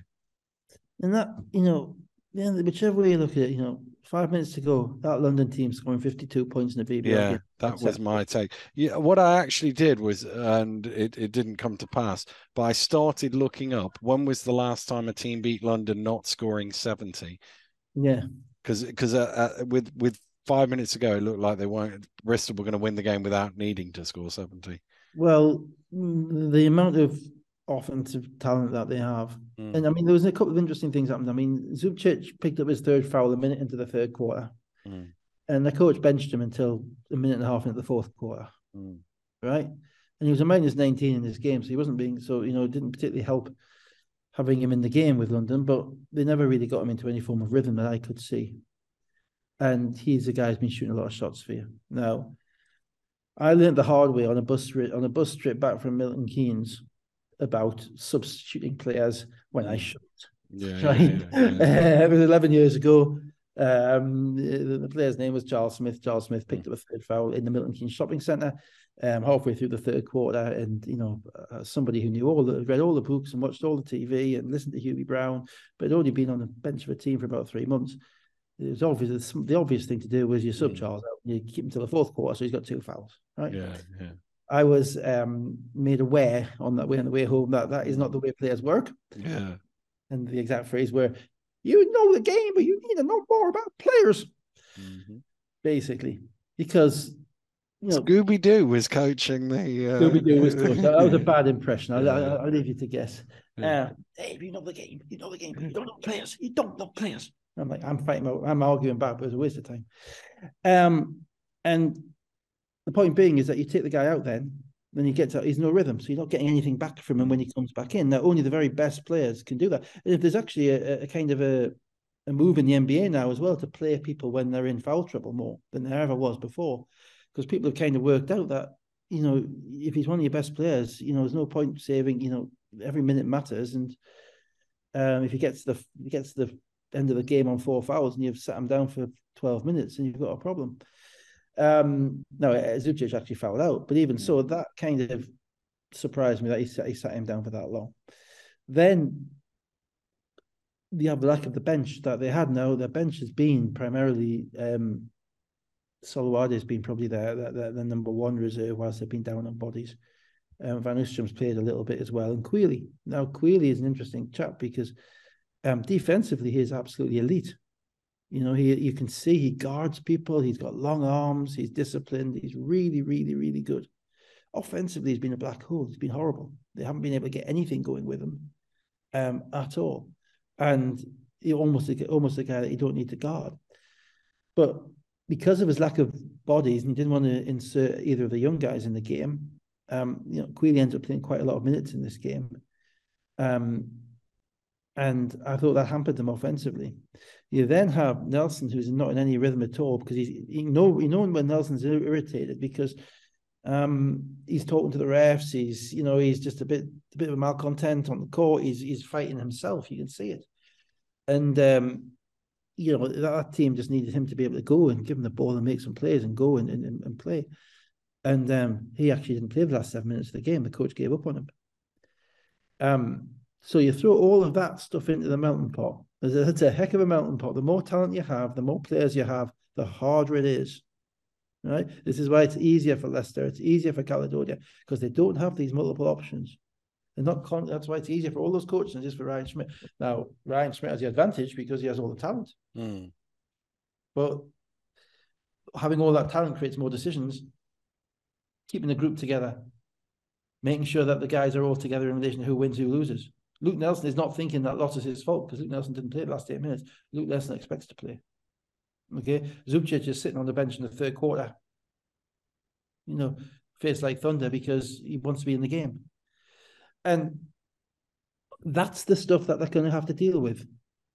Now, I'm not saying they can't deal with it or they won't deal with it, but it has to appear, it has to show itself before it can be dealt with.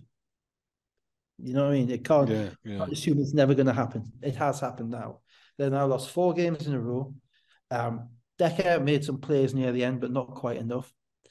Um, they Sharma has disappeared. Don't know. He played great on Tuesday night, and and he's just disappeared. He played like six minutes in this game, so he's probably sitting there thinking, "Why am I not playing?"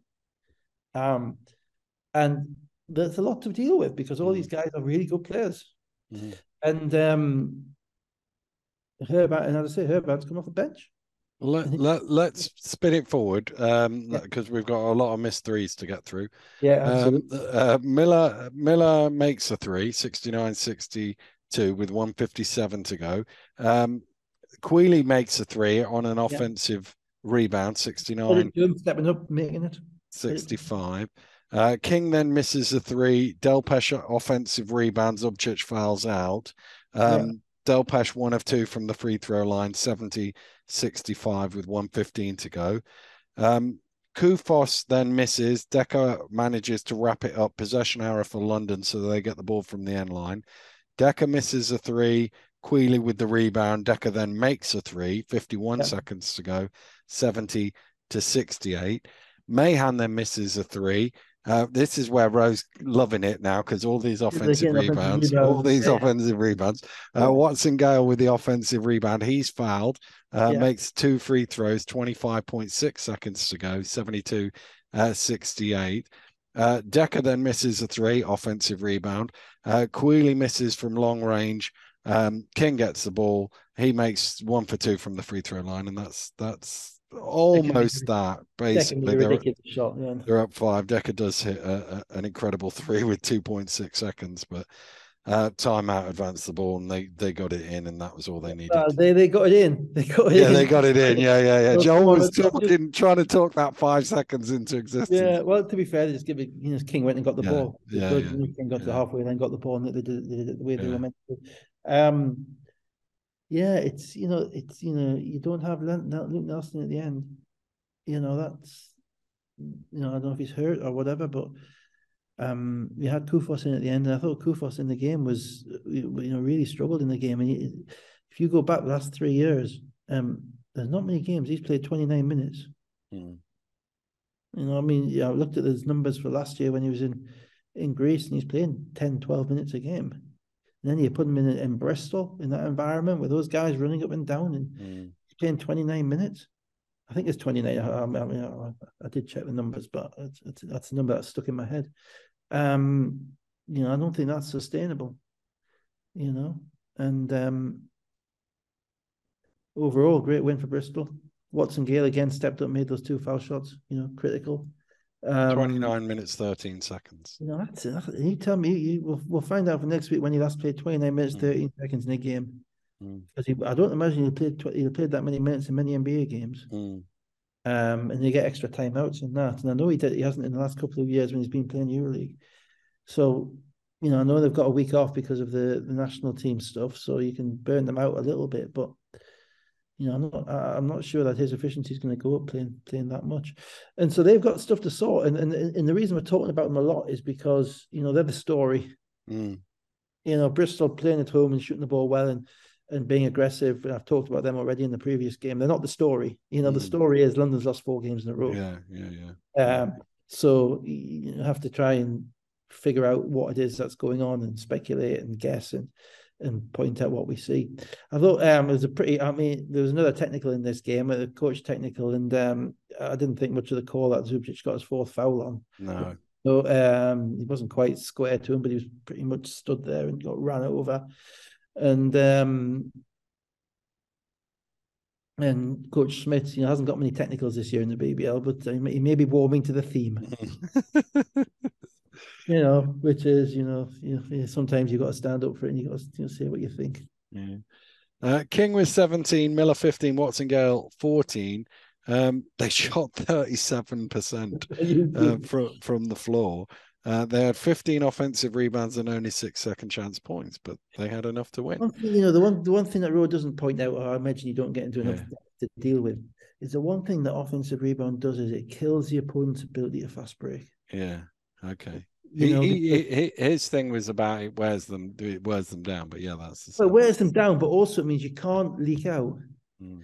So London can't. London have to, you have to stay there to retain the rebound because all the coaches saying before the game is, "Christ, look at how many offensive rebounds this team has. Everybody has to rebound. That means the, the players are being told, you know, if you don't rebound, you're not going to play. So the players all go to the glass, but then there's nobody running the other way. So it so in many ways, by sending everybody to the glass, it's counterintuitive, but it actually assists your fast break defense. Mm. As opposed to if you all run back or you don't know what, precisely what you're doing. Um, but uh, look, Bristol, you know, you know, Bristol beating London. If we'd said that at the beginning of the season, I think, you know, I mean, I mean, imagine what Lasker would say now. Yeah, um, indeed. Yeah, if we said that at the beginning of the season, that you know, in six weeks in, then Bristol are going to beat London at home. Yeah, yeah, yeah. Um, we would say no way. Yeah. Um, and they've done it, and they've done it, and they're without a guy. Yeah, yeah. Possibly their best player mm. in Thomas Bell. So, you know, kudos to the to them. Absolutely, you know, incredible weekend for them. Mm. Incredible weekend. Uh, Dekker had 28 points and nine rebounds, Zubcic 11, Nelson 10, 5, and 4. 42% field goal range, uh, field goal percentage for London, 16 offensive rebounds, 17 second chance points. You know, I think Dekker could go in his pajamas and he'd come in. Yeah. yeah. I mean, yeah. You know, let's be let's be clear. I mean, the one thing I really I really actually should say is that his competitive spirit mm. really shines through. And, and does, yeah. the guys who get paid the most and have the best resumes aren't the ones with the greatest competitive spirit. Mm. You know, because the, the skill level, the skill level goes up, the the willingness to deal with all the rubbish reduces. Yeah. You know, and that can. But he he is really. You know, he was in that game right till yeah, the very end. Yeah, yeah, yeah. You know, he was talking yeah. to King on the foul line. He was talking about, you know, all sorts of stuff.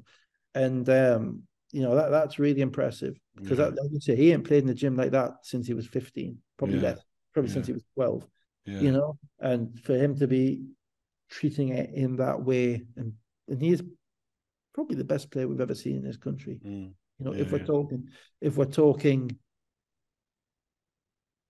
relevant to the level that he has played at and the stage of his career he is in yeah yeah yeah you know because you know, you, you know he's probably the best we've ever ever seen mm.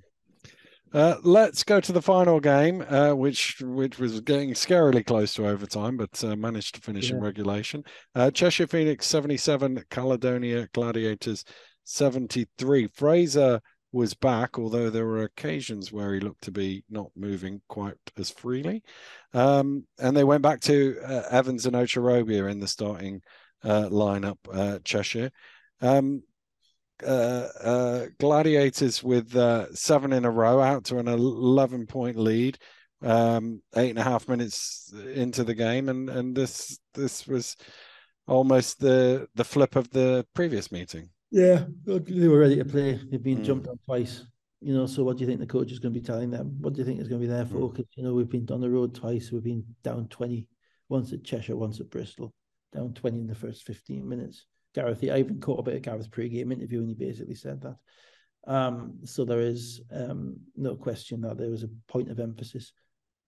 And it's you know it's remarkable. You know if you when there is a point of emphasis, and it's an obvious one to the players, so it's clear as day. Everybody knows what's happened because the mm. scoreboard doesn't lie and the coach makes it a point of emphasis. It's amazing how that way it works. Mm. Uh, the coach can say make as many points of emphasis as he wants, but if it's not happened already, the players will. Mm. Yeah, but some of them will take it in, but others of them will be. Well, yeah, of course. That's he's bound to say that. That's what we, have to rebound. Yeah, right. Of course. Well, we know we have to rebound. I'm a basketball player. That's what I do. Yeah, you know? yeah, we have to start. Yeah. We have to start well. Well, yeah, right. Yeah, but of course you have to start well. That's part of the game. That's what a player will think. But when it's happened twice in a row, yeah. suddenly a player concentrating on that stuff. And they became the um, aggressors in this game very early. Mm. And I watched most of this game because the um, I was I decided I was going to go one game a week, one game at a time this time, and then mm. use the fast forward button to catch up. Okay. So I missed the first the start, but I started at the start and fast forwarded it every time. Okay. Yeah, yeah, yeah, yeah. you know, so I'm, I'm trying, you know, you I'm really are, yeah, find yeah. a way of find a way of giving everything maximum attention, you know. Um, and they were the aggressor. They were all over the boards. They were, you know, they've um, got, got some set players. They were they were moving. They, they, they ran slow enough screens, threw it back to Adams. Adams made, Adams made a couple of threes. Um, Cheshire were out of kilter. Their guards, really in particular, were out of kilter. Jamel made some shots, but apart from that, um, you didn't really see much going for Cheshire. Um, and Caledonia just kind of faded away in this game. And I still, I put it, I say there's a lot going on there in that amongst that group with with the coach because at one, you know, with with David Sloan playing the one, playing the two. Um, Ali Fraser came back. He wasn't healthy enough to play mm. Friday, but he was healthy to play on Sunday, which is always a bit of a no-no for me. You know, if you if you could play on Friday, if you play on Sunday, you can play on Friday. You know, if you can't, you can't. You mm. know, if you're healthier, you're not he came back and he was a bit rusty, missed a couple of layups. Um, and he's kind of sharing minutes with Tape. Then halfway at the beginning of the third quarter, and you know, I know you'll get to it in a minute, but at the beginning of the third quarter, the, the, the lineup changed, and so they started Fraser and, and Onwas instead of Malcolm and Tape. And you're just trying to figure out precisely, you know, what direction they're going in. But you tell us what happened in the first half. Well, I mean, uh, Teague sort of got them back to to six, but actually, I was going to run it forward to the end of the third yeah, quarter where, where Nick's got eight of the last nine points to lead 59-58. That was where they really got back into it. I thought I thought Marcus Evans was really hot on a on a brain fade in this game. You know, as well as he played last week. Um, you know, the, I think Ben Thomas said half time they had 13 turnovers and they mm. went much better in the third quarter. Um, but Caledonia, I think they ended up with 23. 23 turnovers and you win a game. Wow. Um, but there's a Caledonia is an interesting roster because we all, you know, we all look at them and think, wow, they're good. He's good. Mm. He's good. Mm he can play. Well, we all remember the game at London where they lit them up and they should they could have won that mm. game early on. And they're all new guys, so we're all kind of fresh to them. So mm. we're no. Um, and then you look at the record. What's the record? Four and five, four and six, something like that. They are three and five. Three and five. Mm. You know, and you think, well, you know, if Newcastle had beaten Surrey, Newcastle would be three and five. Mm. Newcastle could have won that game, and you you would you, yeah the the the the narrative. The narrative very different. is very different, you know. And I mean, obviously Newcastle are two and six, so mm. it's, not, it's not the best point, yeah, but it's yeah. just, just the name that came, the team that came into my head. But the narrative is very different in relation to them. You know, they've got this guy who's scoring thirty seven and dropping this. You've got these big guys who are playing really well. Well, Plymouth are three and four. Plymouth are three and four, yeah. You know, and, and yet we were yeah, I'm absolutely um, down on them because of mm. their like they're three and four, you know, so they've got a better record than this this this team. And and in theory, Caledonia have more I think more out and out talent than Plymouth at this mm. point, particularly given that Plymouth have played without Williams and without Simons mm. um, on various games. So what is it? You know, so so what is the real Caledonia? And the biggest thing I, I see is that outside of Sloan, they don't really have much off the dribble. Um, they don't have much in the way of ability to create an advantage. You know, um, what I mean by that is that Adams is a big guard, but he doesn't really. They don't really post him up. He's more of a shooter. Um, Onwas and um, Bailey are you know, really solid utility guys. Malcolm is a shooter, but not not a guy, not a creator. Probably their second option outside is Sloan, in relation to creating an advantage against the defender is Fraser in the post, and Fraser's not been healthy for mm. three weeks. So how do you and, and creating an advantage doesn't mean scoring the ball. It means means get, getting a defender out of position so you can rotate the basketball and get open. Basically, you can just none the, the most obvious way of doing it is is a screen roll because the screen gets gets a player open. The you know to a point whereby a def- another defender has to come. You get two defenders on the ball or two defenders committed to the ball, and then you have the opportunity to to move the ball around and get an open shot outside of Sloan, they don't really have anybody who can do that. Mm. You know, um, Jimenez hasn't played much since the beginning of the season. Bunyan's playing spot minutes to move Sloan to the two. But Adams' efficiency is Adams' shots shots have dropped and as Sloan's have gone up. And what that means is that Gareth is left in this very difficult situation whereby, you know, and we had it a little bit like sorry, we, I mean Newcastle, because it's not we, um, had a little bit with Fletcher last year you know, it, it was him. You know, the, you know, you gave the ball to anybody else in the screen and roll, Person or Johnson or Kyle Williams, and it was a turnover. It was, it was, it was just awful. You know, there was just no, you know, person could shoot. Kyle Williams could shoot. Johnson could shoot, but basically, if Fletcher didn't create a shot for them, mm. the best option was to throw it into Defoe and have him create a shot for them. And that's kind of where I'm getting to a little bit with, with Caledonia. And it's great when Sloan goes up at 36 and they all make shots and, and they beat Leicester at home. Um, but you have to be able to maintain that. And Gareth doesn't want to play that way. I know he doesn't. I've seen the way his teams are very well drilled. They're very well coached. They run some nice stuff. They run great out. If everybody you always watch the out of timeout plays mm. um, for a coach, he, they run some. They always get good looks out of timeouts, no dunks on on the little plays that they've got going. Um, but they just you know their, their offense dried in this game, mm. and mm. it was you know and, and when Sloan wasn't making shots, um, they they there wasn't much else because because the, the only other guy who scored is Onwas, who we we've already discussed plays really without the ball. He gets without the ball and, and chasing transition and, yeah, yeah, yeah. stuff. And basically, if Cheshire hadn't thrown them the ball so much in this, yeah, game, yeah, yeah, you know, then this well, game I think I think I said 23 turnovers. It might be the other way around. It might have been 21 points and 21 turnovers and 23 points from turnovers. It was That's those two numbers, the points off turnovers. So you get 20 plus points off turnovers, but you only have 73 points and you lose the game. Yeah, yeah, exactly. So that, that's indicating that there's some there's some stuff that they're gonna have to sort out. Uh, uh, mm. I'm not sure because they run some nice stuff. They run some nice plays. You know, they they move the ball well. So I think it may be more kind of the, the skill set of the personnel. Maybe they're going to have to throw the ball into Bailey in the post. Maybe they're going to have to, um, you know, throw the ball into Onwas a bit more. Maybe just something else, you, know, to try and create mismatches because those two guys are good or wings. You know, that's really big, strong wings. So you might want to um, try and get them down low and get them some cheap ones. But you haven't really got a stretch five, so you you know, so the paint's going to be mm. clogged because mm. Teague is going to be down there. Um, and then obviously then then he end up coming back to Sloan. The one thing that kind of you know pinged in my brain with this in this game was that um, I think it was probably in the second quarter, second quarter, which end with it? Yeah, um, sorry, the third quarter. No, I can't remember one of the quarter. Um, Sloan got a, a, a steal, and then Bailey ran two feet behind him, and Sloan went and laid it up mm. on his own with two and no break. Yeah, yeah, yeah. You're a point guard. You throw the ball to the big guy. Yeah, yeah, yeah. You know, you look behind and you look behind him, so he knew he was there. Yeah.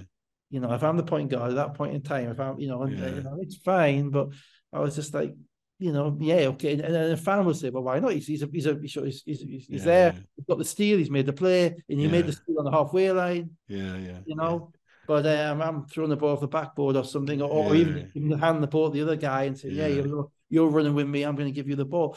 So little things like that. Um, and then it got to the end, and the end was bizarre, wasn't it? Yeah. So scoring really hard to come by in the fourth quarter. Um, so we'll get to the last two minutes. Teague with an offensive rebound putback ties the game at 69 uh, with 147 to go. Onwas uh, missed. Uh, then we had typical uh, Larry Austin to the basket and 171 69. Misses it. Um, I think he was slowing through it over his head, did he? And Onwas on a fast break dunked it. Seven, 70, yeah. Look, Sloan is serious. I'm not down on Sloan. Sloan is yeah. seriously talented. They yeah. just need it. it's just not the way the way they have to work it. Travel yeah. or no travel? No travel. No travel. I didn't think it was, but the, no, no travel because it's a zero step. Yeah, that's what um, I thought. You get basically, well, it's always been the rules that you get two steps. That since um, James Harden kind of modified the rules for his own benefit. Yeah it was formalized three or four years ago that when you pick after you pick the ball up, your first step is a zero step. Yeah, yeah. So the first step doesn't count.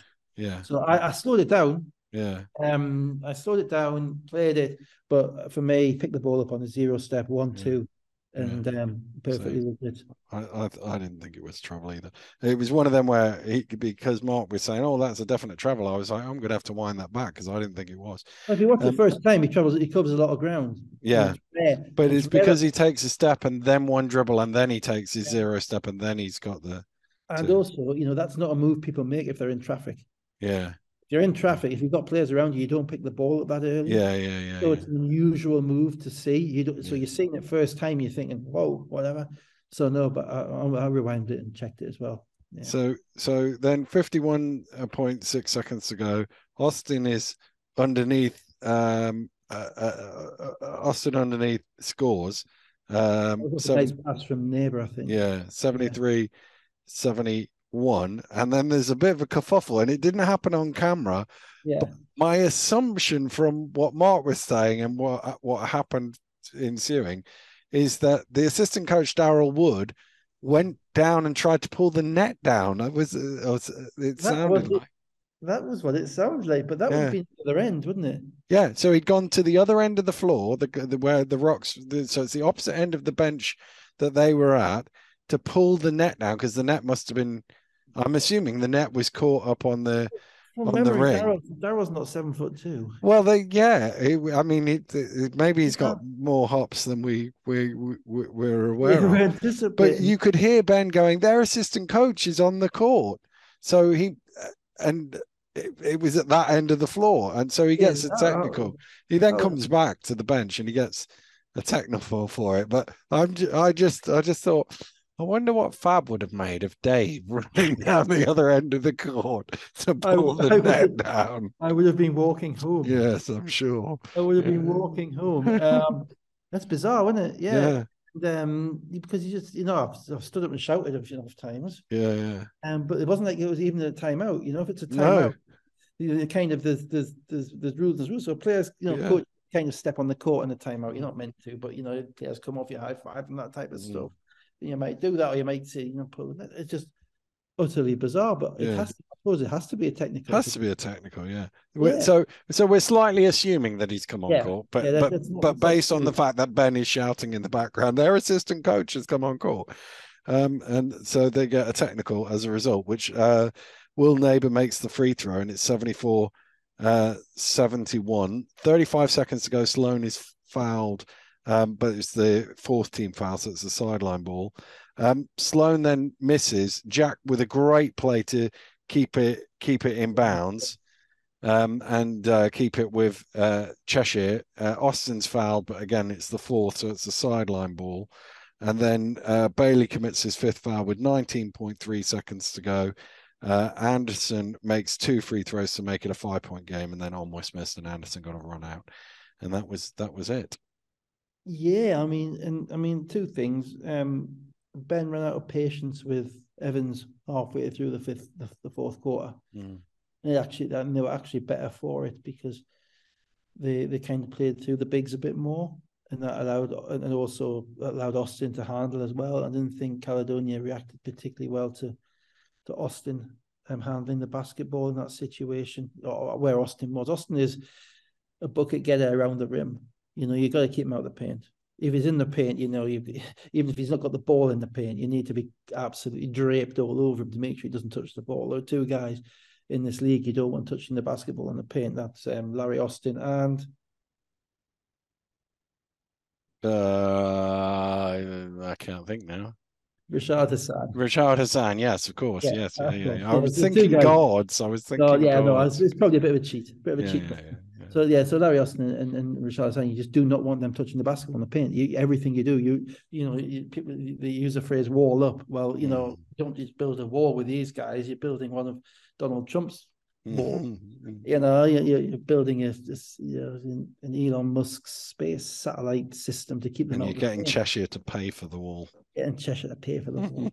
I like it. You, um, you know, and um, you have to do it, and they didn't do it you know, and, and actually, um, there was a play even before the two that two plays that uh, Austin made. He got fouled on one before going mm. baseline, which we got on the baseline camera, and you see uh, Adams grabbed his arm, um, and he didn't do a good job of that. I just thought that, and I, I would also hesitate to suggest about probably be right in saying that I don't think probably third quarter onwards, beginning of the fourth quarter onwards, probably Sloan. My guess would be maybe one of eight. Mm. You know, he, he went cold. He missed some yeah. shots, um, and he still shot them. You know, and because they, they were the looks that they were getting. Um, so he was, uh, he was nine of twenty six overall, nine of 26. Uh, and, and, I think he uh, I think he had eighteen at half time. Did he? Yeah, yeah, exactly. So most and, of and 20, 23 in total. So most of those baskets have come early. So maybe apart from the odd layup, he maybe made a layup or two in the second half. But um, at the end of the game, you know, now he's had two games in. You know, he's dropped thirty-seven on Bristol, and he's had another yeah. game on Sunday. I don't know if they stayed over or not. I assume that they did. Um, so. that's a long weekend, yeah. and maybe his legs have gone a little bit as well. But it, you know, their offense dried up. You know, as you say, in the fourth quarter, noticeably their offense dried up. And when Cheshire stopped throwing in the ball and yeah. Evans had Evans had eight turnovers, and so when Ben eventually decided that he wasn't going to allow a ninth, um, then um, they didn't have any other ways of scoring. Uh, Anderson had 18 points, Austin 11 and 6, Teague 11 and 10 rebounds. Uh, Sloan had 23 points, four assists. Uh, Onwas had uh, 15 points and seven rebounds. Bailey had 11. A quick run through. Just on that, how many how many um, foul shots did Sloan have? Uh, I don't know, but give me a second. Uh, he was four or four. Right. So he had 28 shots in this game. Mm-hmm. So basically 26 shots and four foul shots. He had 30 shots against Bristol. So he's had a 58 shot weekend. Mm. Come on, then tell us the last time someone had well, a, it's a lot, shot weekend. It? Yeah, yeah, yeah, it's a lot. Yeah. That's a, that's a lot. Say John White randomly. Yeah, it's a, it's, a, it's a lot to place on the shoulders of a rookie. Yeah, yeah. No, it really is. quickly run through the table. London Lions are top with seven wins and two defeats. Bristol second, seven and three. Leicester six and three. Manchester five and three. Cheshire are five and six. Sheffield four and five. Plymouth three and four. Caledonia three and five. Newcastle two and six, and Surrey one and six. Oh, and I didn't mention that uh, Surrey's win made it it's the earliest point uh, since 2009, I think it was, uh, that everybody's had a win and a loss by date. Well, that's pretty good. Yeah. Um, and you know, there's probably a little bit of separation with the top four there now. You're Mm. probably, probably seeing the top four as the top as the four teams that are playing the best basketball. The coronation of London has been kind of put on hold Yeah. um, because of the, the stuff they're going through at the moment, which we've talked about. Out the top, outside of the top four, probably Sheffield are the, the most likely to to kind of crash it because they're four and one in the last five games. So Mm. you have to think that they've got a, they've got a shot at crashing that as well. And then it's going to be of the other teams, it's going to be who gets their stuff together the quickest Mm. Mm. because they're all got talent. Yeah. Yeah. Talent is there, and it's it's who is and that's what I was talking about is who is going to be the most consistent, the most disciplined, who's going to make who's going to every player when interviewed, and you must have heard thousands of them, and you've probably done thousands of them. Every player when interviewed will say winning is the only thing. Mm. Yeah, at least if you've got a player who is dumb enough not to say that, Yeah. Yeah. Yeah. Won't be- Yeah, won't there are one or two that yeah, but they won't be around for long. they Uh, were. no, you know, but it's not about saying it, it's about doing it. yeah. And winning plays or the defensive players or the hustle players or the competitiveness or the willingness not to be knocked out of your stride by either a niggle or an injury or some kind of thing that's going on at home or some problems or whatever. It's the reason that teams who are consistent win. It's because of the mental approach to it. And that's the that's going to be the difference. So the teams at the bottom half who can hold that together mentally and stay together and not just I'm not just talking about one win in three games because Mm. every team in this league should win one game, one win in three games. Right. Mm. There is no team in this league with the talent that they have who should lose, who should win less than 10 games this season. Mm. None. They're playing 18 home games. Right? You- You have to, there's no reason why Surrey, Newcastle, Plymouth, whatever, it was at the bottom at the moment, should not win 10 to 12 games. Mm. And um, and it's never been like that that I can remember. You know? Um, but the mentality is going to be everything. And, Mm. and whether whether they can string the, the better teams are the ones who can string win streaks together. Yeah. Yeah. They're the ones who've got veterans who've been together who understand what it's about. Yeah. And London don't include, and that's not London. You know, that, that's Leicester and Manchester at this point. London don't have veterans who've been together and they have very, very good players who played at a higher level, Mm. but ABL season, Bristol, whatever, um, Plymouth, whatever, Glasgow, playing Caledonia, whatever. They haven't been through that before. Mm. And um, they probably, most of them will probably never go through it again. Mm. you know, so so that that's going to be a real test, and that's what we were talking about right at the beginning of the season when we were talking about how much money is too much money, yeah. Yeah. how much money destroys the competitiveness. Indeed. So, in the latest edition of uh, doing production meetings live on air or Yeah. live, um, next weekend is is obviously the the international weekend. There is randomly one BBL game thrown in just for good measure. I think. When- when's that? Uh, I think it's Saturday. I'm not Right, sure. better be Or because maybe I have, Friday. I because I'm don't know. 49 year old on Sunday. Oh. not expecting any. Um, So, given that it's your birthday and I didn't know this, what. I was proposing to mark your birthday was not doing Sunday night breakdown on Sunday, but shifting it to Monday Hang on a because. Great Britain are playing uh, Latvia away on Monday. Uh, it's a 5:30 UK time tip-off, and maybe as there's only three games, the two GBs and the random BBL game that's thrown in, we do it after the GB game, sort of 7:30, Uh, yeah, o'clock I hear a voice outside. That's my wife going. Uh, yeah, because they like to make me feel important one day. Yeah, yeah, yeah, Um, that's the thing about having a family, innit? You get one yeah. yeah. Some people make it. So, too. so, so are we agreeing, Matt? We are absolutely So, programming note, people, we will not be on next Sunday. We're bumping it to Monday after the Great Britain game in uh, Riga. In the meantime, however, we have been demonstrated to actually be, you know, in our own minds, influencers. Indeed, indeed. Because the, the, the earth shattering, bone shattering news is, in fact, that they will be GB.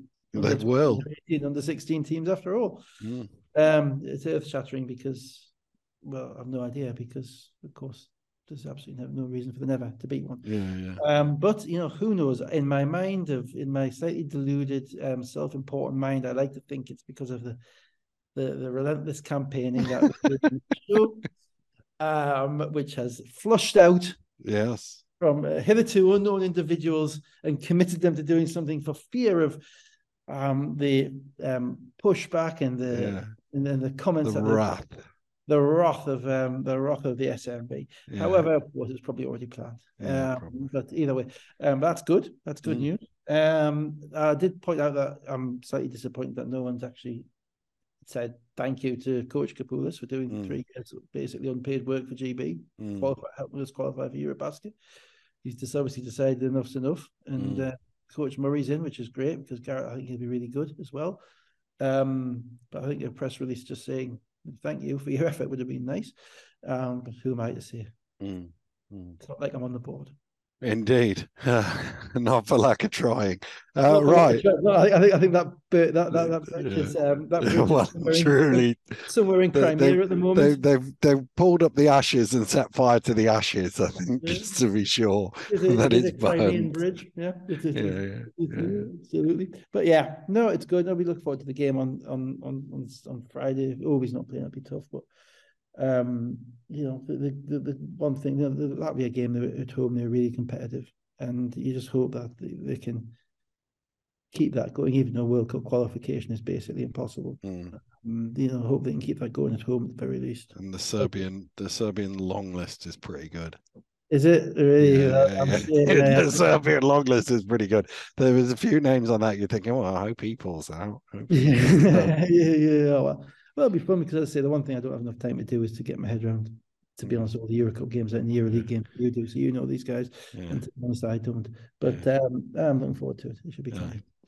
So we will be back post Dave's birthday uh, on Monday night. We'll we'll do it after the GB game, so it might be a Tuesday morning uh, listen for you. But uh, have a great week and make sure next Sunday night you celebrate Dave's birthday. But for now, Goodbye. Have fun on me, guys. Yeah.